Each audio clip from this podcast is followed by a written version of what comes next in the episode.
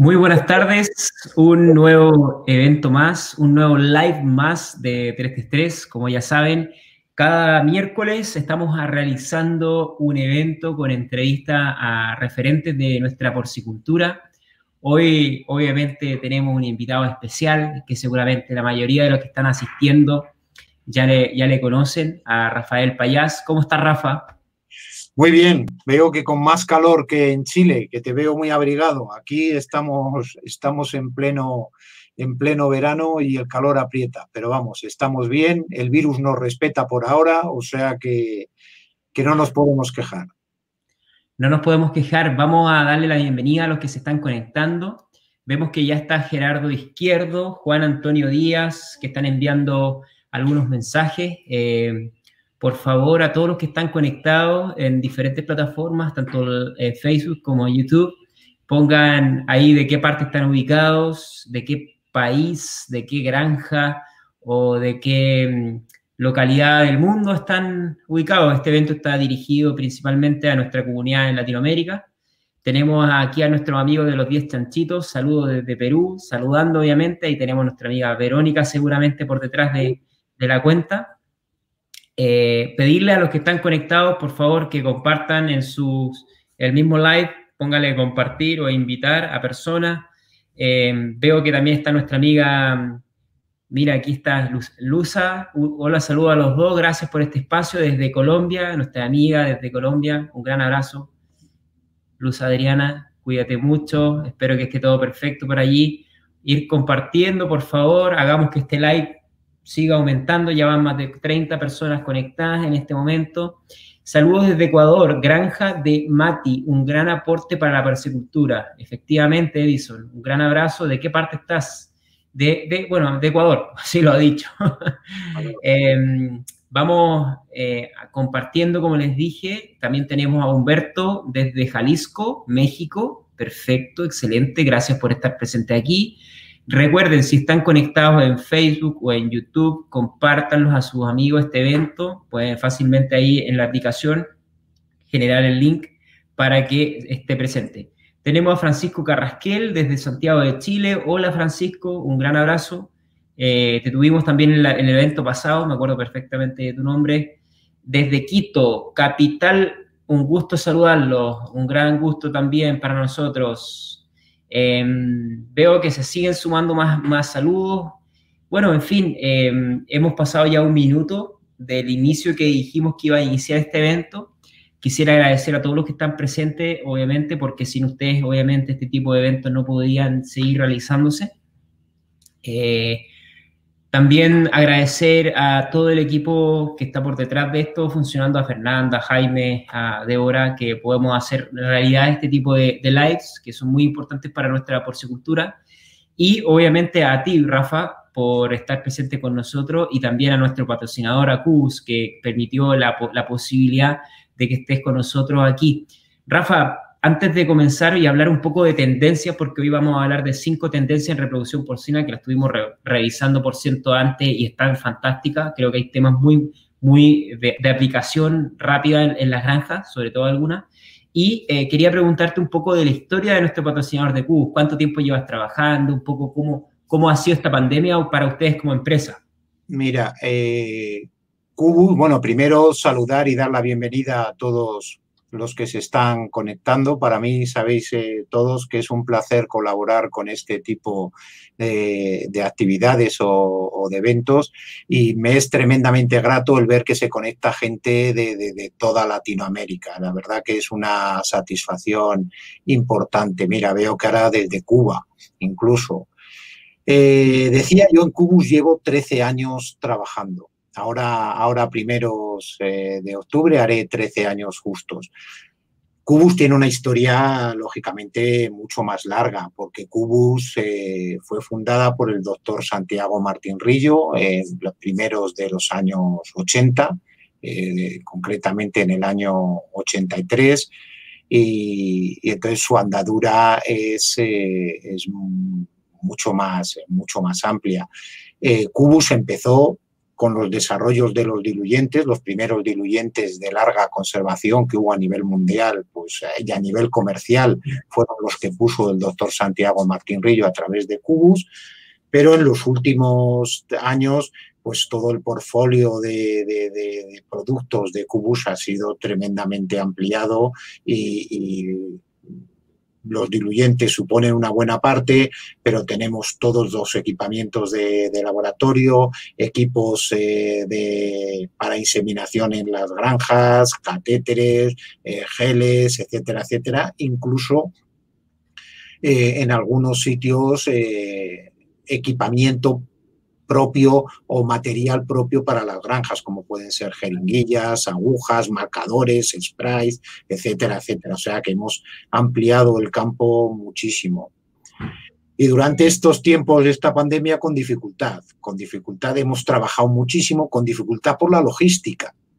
Nosotros lógicamente no hemos parado, ha sido un sector que no ha parado, pero las, el poner productos en determinadas partes del mundo ha sido tremendamente difícil. Por la, no había aviones, desde España no había envíos a, muchos países de Latinoamérica y realmente pues hemos tenido que trabajarlo, incluso hacer planes B de, por, por desabastecimiento de diluyente incluso, y, pero bueno, este primer arreón del virus lo hemos pasado y, esperemos que nos, que nos siga respetando.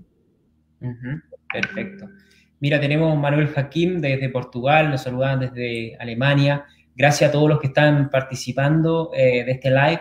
Y bueno, vamos a comenzar ahora, pero antes de, iniciar, Rafa, te quiero dejar a la vez, mientras estás hablando, pensar en alguna pregunta que vamos a hacer al final, porque vamos a regalar una sesión contigo de consultoría, si te parece bien, de 30 minutos para aquellos que tienen alguna dificultad en granja en el área de reproducción. Así sí, que, sería interesante que fuera de, de, un, de granja y que se pudiéramos que pudiéramos hacer una, asesoría directa eh, de esos 30 minutos que dices para ver si podemos orientar y echar una mano. Perfecto. Pero mira, antes de comenzar con ese sorteo, vamos a iniciar con lo que concentra este live. Lo más importante es eh, decirte, Rafa, ¿has pensado las cinco tendencias o no? Eh, ¿Has podido poder concentrarlas en algo? Sí, sí. esta mañana me, he escrito así un guion de cosas que quería comentar y agrupándolas en un par de, de cosas por tocar todos los palos, tocar algo referente a las hembras, tocar algo referente a los centros de inseminación y algo de, de machos. Perfecto. Entonces, creo, creo que, han salido cosas realmente eh, interesantes. Vamos con el primero, ¿te parece? Vale, perfecto. El primer punto hace referencia a, las hembras y es el uso de la ecografía a nivel reproductivo. Todos sabemos, desde hace años se lleva utilizando el diagnóstico ecográfico de la, de la gestación, que este uso pues ya es conocido, pero eh, en los últimos años se les está dando, o en los últimos tiempos se les está dando una utilidad eh, realmente importante, eh, que se centran fundamentalmente en la determinación de la pubertad de las hembras. la ecografía para esto es determinante para poder conocer el grado de maduración reproductiva de nuestras futuras reproductoras y de esta manera implementar y ajustar perfectamente los programas de adaptación. Eh, por ejemplo, y se me ocurre ahora de manera sencilla, saber si podemos aplicar el altrenogés para la sincronización de celos o no, porque nuestra hembra eh, está ya ciclando o no está ciclando. Y esto se hace sencillamente con los ecógrafos que tenemos actualmente disponibles y tenemos que prestar atención al tamaño y posición del útero, que se ve muy sencillo en la, en la imagen, Otra de las cosas que nos orienta es el diámetro de la sección de los cuernos uterinos, que si es mayor de un centímetro, la hembra se considera que ya es puber. Y la tercera cosa es el tamaño del ovario y de los folículos. Los ovarios grandes con folículos de 3 o 4 mayores de 3 o 4 milímetros o con cuerpos lúteos, evidentemente corresponden a hembras, a hembras púberes. Esto se hace de manera eh, sencilla y es una herramienta muy útil en las granjas con los trabajos de la reposición. El tercer punto eh, importante o de aplicación de la ecografía, primero hemos dicho diagnóstico de gestación, el segundo determinación de la pubertad y el tercero es la dinámica folicular y el, y el momento de inseminación no todas las hembras, ni en todas las granjas, las hembras, eh, el desarrollo de los, folículos, de los folículos en el ovario es igual, ni, ni, ocurren de la misma manera. En unos sitios va más deprisa, en otros más lento, por lo tanto el momento de ovulación es distinto en relación a los primeros signos externos de, eh, de celo.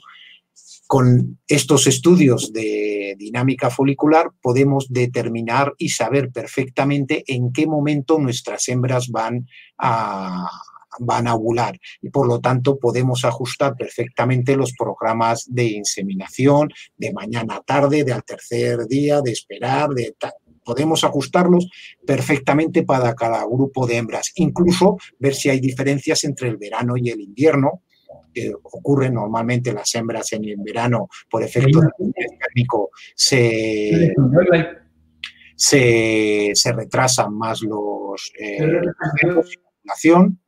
y entonces es una herramienta también muy, muy, muy útil. Además, también fíjate que se está utilizando o se están haciendo estudios para, para correlacionar el tamaño de los folículos con la homogeneidad de los lechones al nacimiento. Esto abre un abanico de posibilidades eh, eh, tremendo, o sea, que, es muy interesante. Y el cuarto punto donde aplicamos la ecografía es en el diagnóstico de, patologías de manera rápida, fácil y sencilla. Hay veces que en la granja solo vemos signos, pero realmente no sabemos lo que ocurre hasta que no ponemos un ecógrafo y vemos qué encontramos en el aparato reproductor. Podemos ver eh, desde quistes eh, ováricos puntuales, degeneración ovárica poliquística, edemas eh, y metritis, eh, infinidad de, patologías reproductivas que nos van a ayudar con, con su tratamiento. Eso en cuanto al primer punto, en cuanto a hembras. El segundo de hembras, y como otra tendencia que hemos visto, claro, y a mí realmente es una cosa que me ha, me ha sorprendido la, la utilidad que puede llegar a tener, es la implementación de sistemas de alimentación electrónica en, las maternidades. Eh, esto lo que ayuda es al control de, la condición corporal de las hembras al destete. Sabemos que la condición corporal eh, al destete es lo que más va a condicionar el estado, los parámetros, los resultados reproductivos y productivos del ciclo siguiente. Las hembras fundamentalmente que sufren más este proceso son las hembras jóvenes que tienen que crecer, todavía están creciendo, tienen que mantenerse y tienen que producir leche. Entonces, como cada día les exigimos más porque tienen que destetar más lechones y de mayor peso, pues muchas veces llegan al destete realmente en una situación comprometida. Pues estos sistemas de alimentación electrónica donde podemos ajustar las curvas de alimentación individualmente para cada hembra, nos permiten mejorar la condición corporal al destete. Y, con una mejor condición corporal al destete, reducimos a nuestros, reducimos intervalos de estete salida celo, eh, reducimos los días no productivos y mejoramos importantísimamente la calidad de los ovocitos liberados. Los ovocitos, una hembra delgada libera ovocitos de mala calidad. Y estos al fecundarse generan embriones de mala calidad que incluso tienen crecimiento retardado y son los que nos van a dar lechones de bajo peso en el parto. Eh, además, son, son embriones que son de baja viabilidad, mueren con facilidad, se reabsorben, nos dan origen a, pérdida de fertilidad, camadas cortas eh, y, bueno, reabsorción en área que, no, que, nos va a perjudicar, todos los parámetros eh, reproductivos. Realmente estos hay trabajos en los que también se está correlacionando los, mm, las curvas, la forma de comer de cada una de las hembras, de cada una de los patrones de, curvas, con los resultados reproductivos, tanto en gestación esto como en, lactación. El grupo de Carlos Piñeiro, eh, de Pixan Pro Europa, está trabajando con eh, con ello pues, desarrollando algoritmos de, eh, predicción. Eh, esto realmente también pues, es tremendamente interesante para, los productores porque nos va a abrir también unos campos de trabajo muy, muy, muy interesantes. Esos son los dos puntos que he cogido o que he seleccionado en cuanto, en cuanto a hembras. Si quieres, pasamos a tocar un punto de las tendencias o las tendencias que estamos detectando en los centros de inseminación. Sí, vamos para allá. cuéntame un poco sobre esto, los, CIAS, los centros de, inseminación artificial. de inseminación, pues realmente como el avance tecnológico es importante, es muy importante, ha habido realmente en los últimos años eh, grandes avances. Eh, fundamentalmente eh, había ya centros que tenían sistemas integrados de producción de dosis seminales, pero ahora esto se está haciendo de forma generalizada y cualquier centro eh, que se monte ya piensa en estos equipos, que son sistemas de producción de dosis donde tanto el sistema casa de, de la motilidad, el programa de gestión y todos los equipos, la envasadora, las básculas, los tanques de dilución están interconectados y todo se hace automáticamente. No hay que escribir nada, la información fluye de una máquina a, otra y esto hace que, los, que haya menos errores, que el procesado de los eyaculados sea mucho más ágil, mucho más rápido, mucho más eh, eh, fiable. Esto ha habido mm, todos estos eh, equipos con autómatas y tal, ha abierto también un campo de posibilidades enorme. He comentado el sistema casa.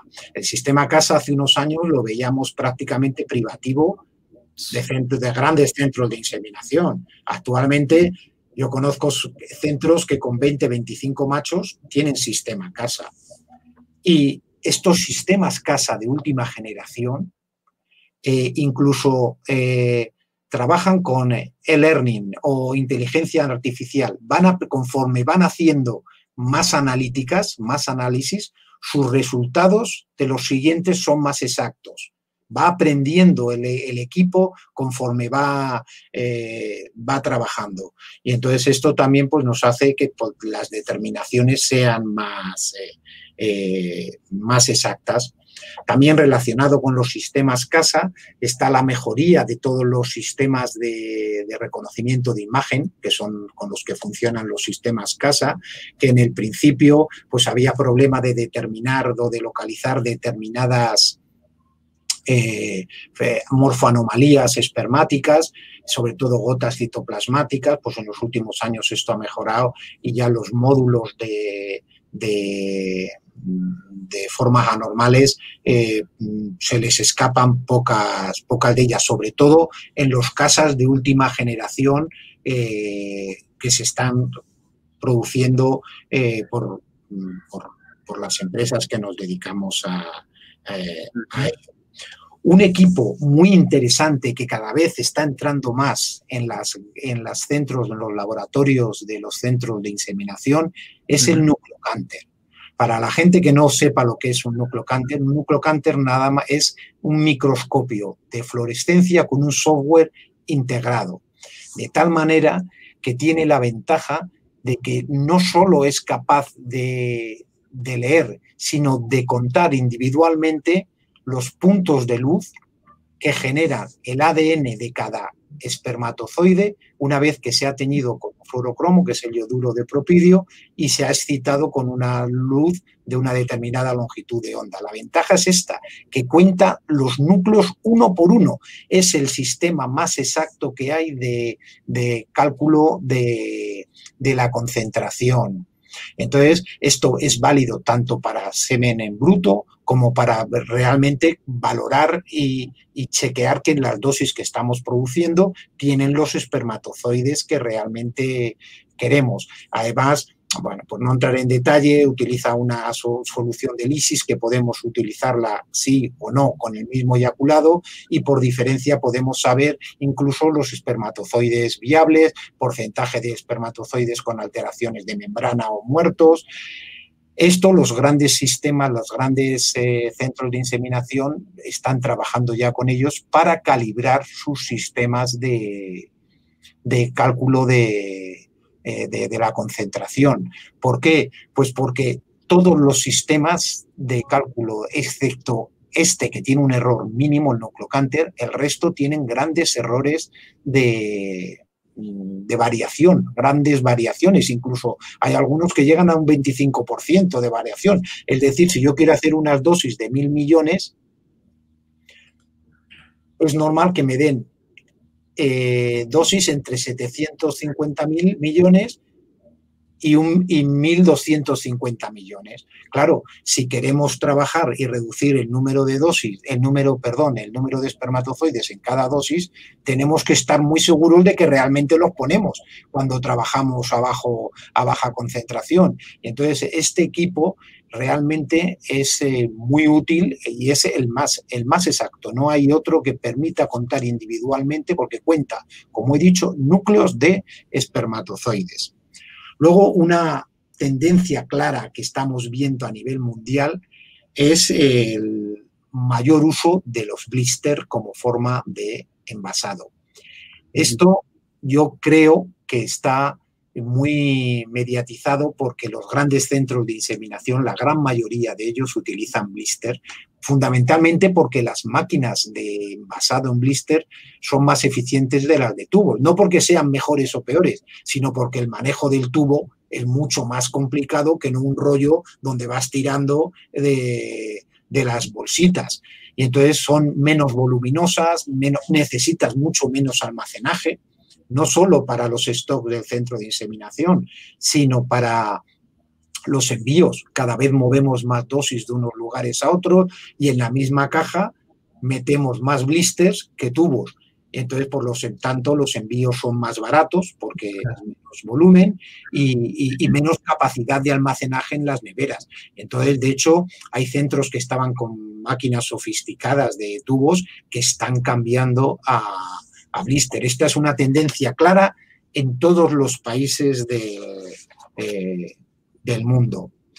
Otra cosa también interesante que también está teniendo lugar en los, sobre todo en los grandes centros de inseminación, eh, son los protocolos de dilución en frío, donde se hace una predilución en caliente con el eyaculado a la temperatura que nos entra al laboratorio y luego ya haces una dilución en el momento que toca ya la dilución final para el número de dosis correspondiente, eh, ya, sin fijarnos en la temperatura y habiendo pasado X minutos o incluso horas. No hay, no hay problema. En todo esto han contribuido la mejora de los diluyentes, los diluyentes de mayor capacidad de protección te permiten trabajar de esta manera. Para los centros es tremendamente ágil esta forma de, trabajo y además se ha visto no se compromete la capacidad fecundante de los espermatozoides de ninguna de las maneras y además se ha visto que la estabilización de las dosis, una vez producidas, es más rápida cuando se trabaja con protocolos de dilución en frío, de tal manera que los transportes, cuando tú tienes las dosis estabilizadas, se hacen en mejores condiciones. Y finalmente, para el tema de centros de inseminación, lo que estamos viendo es que cada vez es los centros de inseminación tienen que dar cada vez más garantías sanitarias de las dosis producidas, sin duda alguna. Ya, y sobre todo eh, relacionado con, los, con el PIRS. De hecho, eh, en Europa o en Europa y en España y en, ya en Estados Unidos, no, no digamos, eh, es ya muy frecuente que los propios laboratorios de producción de dosis tienen un laboratorio anexo de, PCR eh, real time eh, cuantitativo para ah, hacer, para hacer mm, PCR a todos los eyaculados recogidos ah, y que se tener los resultados antes de que las dosis salgan a las, a las granjas. Esto, pues, es frente a esta temible enfermedad, pues eh, es una garantía de que por lo menos vía semen no te va a entrar en las, en las granjas. Estos siete puntos que he comentado son los que he seleccionado para, para centros de inseminación. Y luego, por comentar algo de, de machos, una cosa muy que nos da guerra en cuanto a, a la reproducción, pues es la, localización de los machos subfértiles. Es una tarea difícil eh, y de hecho sabemos que en los centros de inseminación eh, eh, hay trabajos de distintos países, pero oscilan, sabemos que del 3 al 5% de todos los machos que hay en los centros de inseminación son subfértiles. ¿Qué es un macho subfértil? Pues es un macho que tiene o fertilidad o prolificidad disminuida. Es mucho más habitual la prolificidad que la fertilidad. Un macho puede tener fertilidad totalmente normal, pero ser subfértil porque me produzca 7, 8 lechones como, como, máximo, o sea, camadas eh, de número eh, reducido. El problema es que eh, todo esto en las granjas, estos resultados, los resultados de los machos se enmascaran. ¿Por qué? Primero, en los centros de inseminación se trabaja con heterospermia y segundo, en las, en las granjas, no, las cerdas hoy pueden recibir la primera dosis del macho A, la segunda del macho B y la tercera, si se le pone, del macho C. Entonces no sabemos quién es el responsable. Para localizar estos machos había que hacer cubriciones en pureza, esperar a que parieran y tal, cuatro meses con el macho, o sea, complicado. Hay sistemas, hay, bueno, las causas, las causas de ello, el problema es que son machos que normalmente tienen muy buena calidad seminal, buena motilidad, bajas formas anormales, porque los problemas que originan esta subfertilidad están relacionados primero con eh, eh, problemas de integridad del ADN, fragmentación del ADN, que esto no lo vemos en los test normales, y problemas en el, por, por eh, traslocaciones recíprocas. Traslocaciones recíprocas es que cromosomas no homólogos cambian sus partes, y entonces hay determinadas traslocaciones que se llaman no equilibradas en los que se pierde cierto material genético. Y entonces estos son los que crean estos problemas porque se generan embriones que no tienen viabilidad, mueren y son em, lechones que vamos a perder, a, que no van a nacer.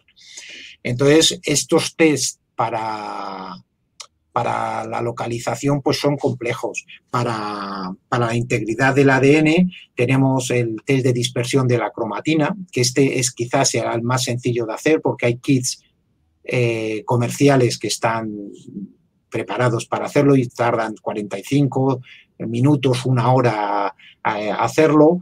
Eh, el SC-SCA, que es el test de evaluación de la estructura de la cromatina espermática, y luego dos test complejos para, mm, para ver fragmentación del ADN que son el túnel y el COMET. Y, luego para problemas para localizar los machos con translocaciones recíprocas no te quedan más que hacer un cariotipo. Entonces el problema es que estos análisis son caros, son lentos eh, y no es fácil, no, no es fácil localizar estos animales, pero de todas maneras, fíjate, las repercusiones animales machos con traslocaciones recíprocas pueden llegar incluso a tener, a disminuirte la camada a la mitad. Es decir, 7, 8 lechones menos. El impacto, de, el impacto de, las, de los machos con problemas de fragmentación de ADN es menor. Se considera de 2, 3 machos que tienen más de un 20% de fragmentación de ADN, se encuentran resultados de 2, 3 lechones menos, que ya es considerable. Pero claro, el mayor impacto es el de la fragmentación, eh, perdón, el de, la, el, de, el de las translocaciones recíprocas. Pero ya hay casas de genética que están suministrando machos con alguno de estos test pasados. y de tal manera que tú ya tienes ciertas garantías de que no va a ser un macho subfértil. Y una pregunta de, Laura, y efectivamente, el test, el, el, test se hace, el PCR se corre, se corre en el semen y hay incluso algunos que corren todo el semen y algunos de los machos en sangre, diariamente de todos los machos que se, eh, que se colectan. Buena pregunta, como siempre. Laura. Con la pregunta de la doctora Laura, veo que, que pudo conectarse al YouTube. Estoy muy contento de haber logrado Decía que hay casas de genética que ya te comercializan machos con, este, con estos test, algunos de estos test pasados, y centros de inseminación que hacen de motu propio a todos los machos que entran, hacen alguno de estos, de estos test para garantizarse que sus clientes van a no van a recibir semen de machos subfértiles. Entonces yo creo que, de esta manera eh, teníamos 20, 25 minutos más dicho, llevamos media hora, pues hemos, hemos tocado algo de hembras, algo de equipamiento de temas de centros de inseminación de laboratorio y un poquito de, los machos. No, gracias por, tu presentación, la verdad que la tuviste súper preparada, eso me alegra un montón.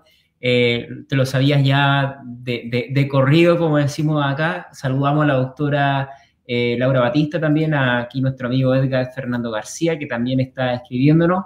Hay algunas preguntas y esto ya está abierto para que interactuemos con los que están asistiendo antes de ir al sorteo, recuerden. Eh, de Mario Andrés Posada, que nos dice eh, qué tipo de laboratorio hace este tipo de análisis de integridad del ADN.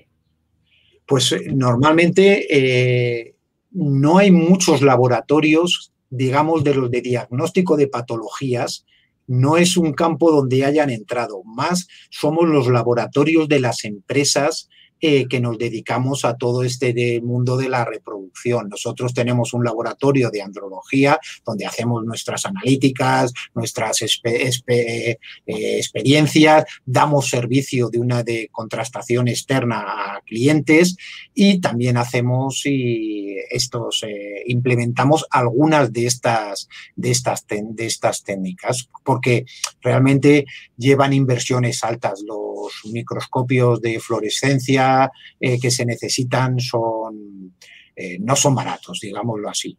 ¿Y, ustedes como, como dan este servicio? Por ejemplo, si hay algún productor que quiera enviar muestras de, de semen. El problema es que, el problema es, que es en el envío del semen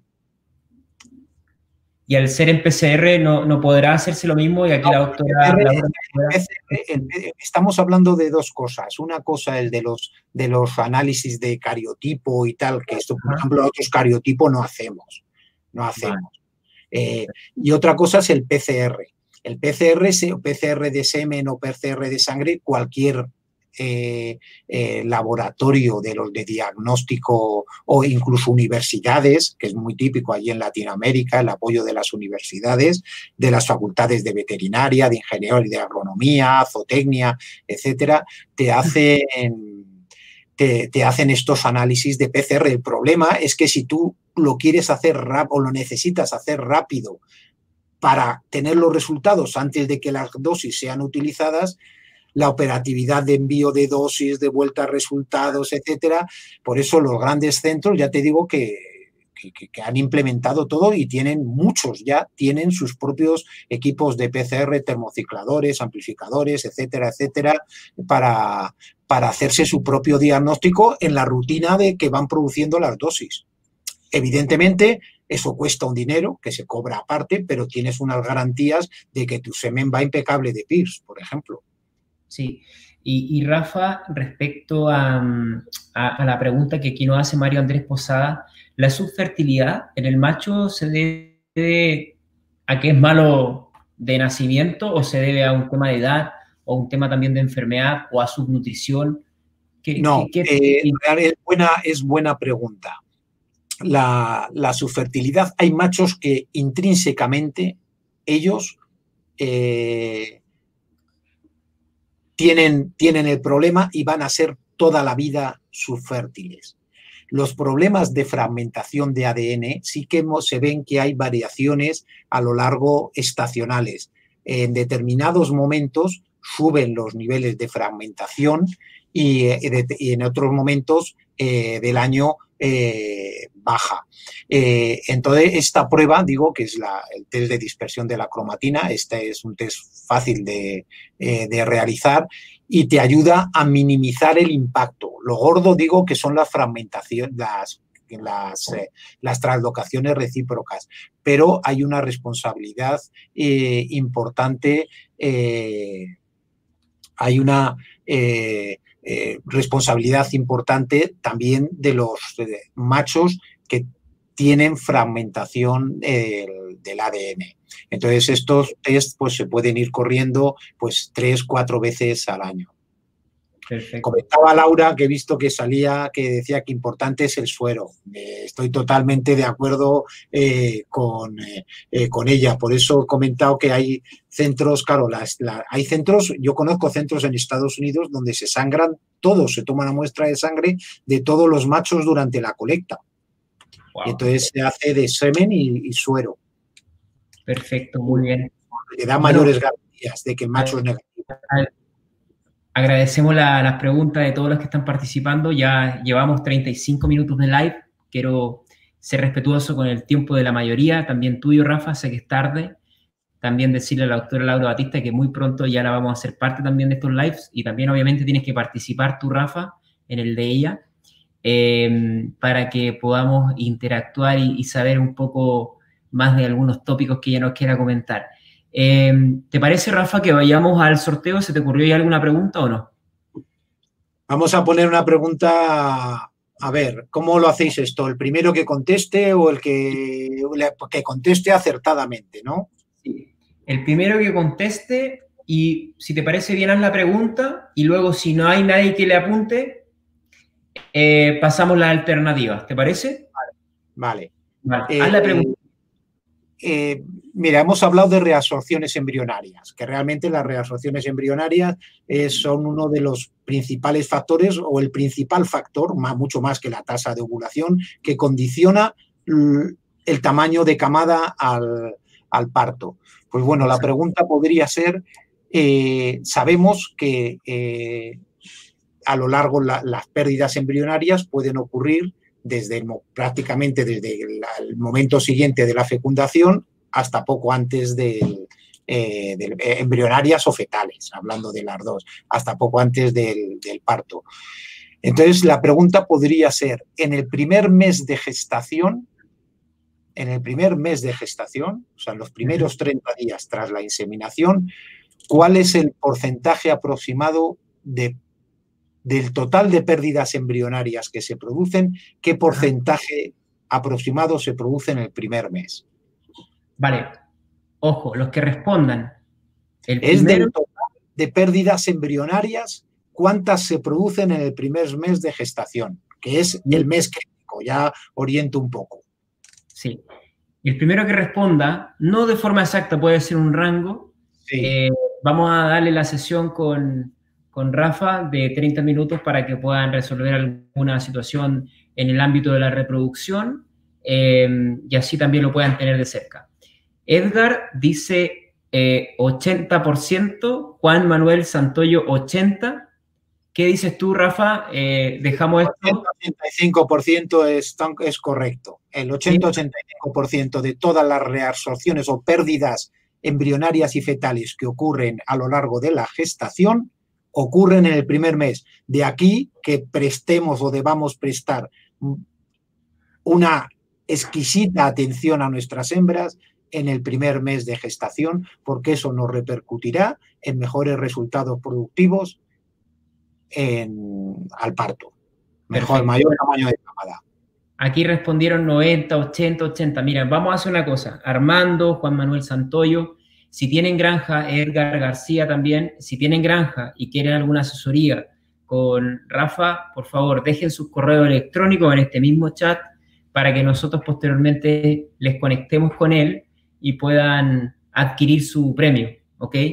al resto que participaron, bueno, ya le conocen a Rafael, es muy abierto, él puede responder también otras consultas, pero esta sesión online, cara a cara, la van a tener las personas que han respondido 80, 80 y 90, ¿ok? Porque efectivamente más del 85% de las pérdidas embrionarias en el largo de la gestación ocurren en el primer mes de gestación.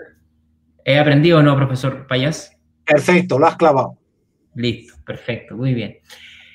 Gracias a todos los que participaron. Me sorprendí mucho eh, que la doctora Laura Batista esté con nosotros, no porque no tenga las capacidades para conectarse, vuelvo, no, porque no sabía que ella estaba convocada. Seguramente se conectó por ti, Rafa.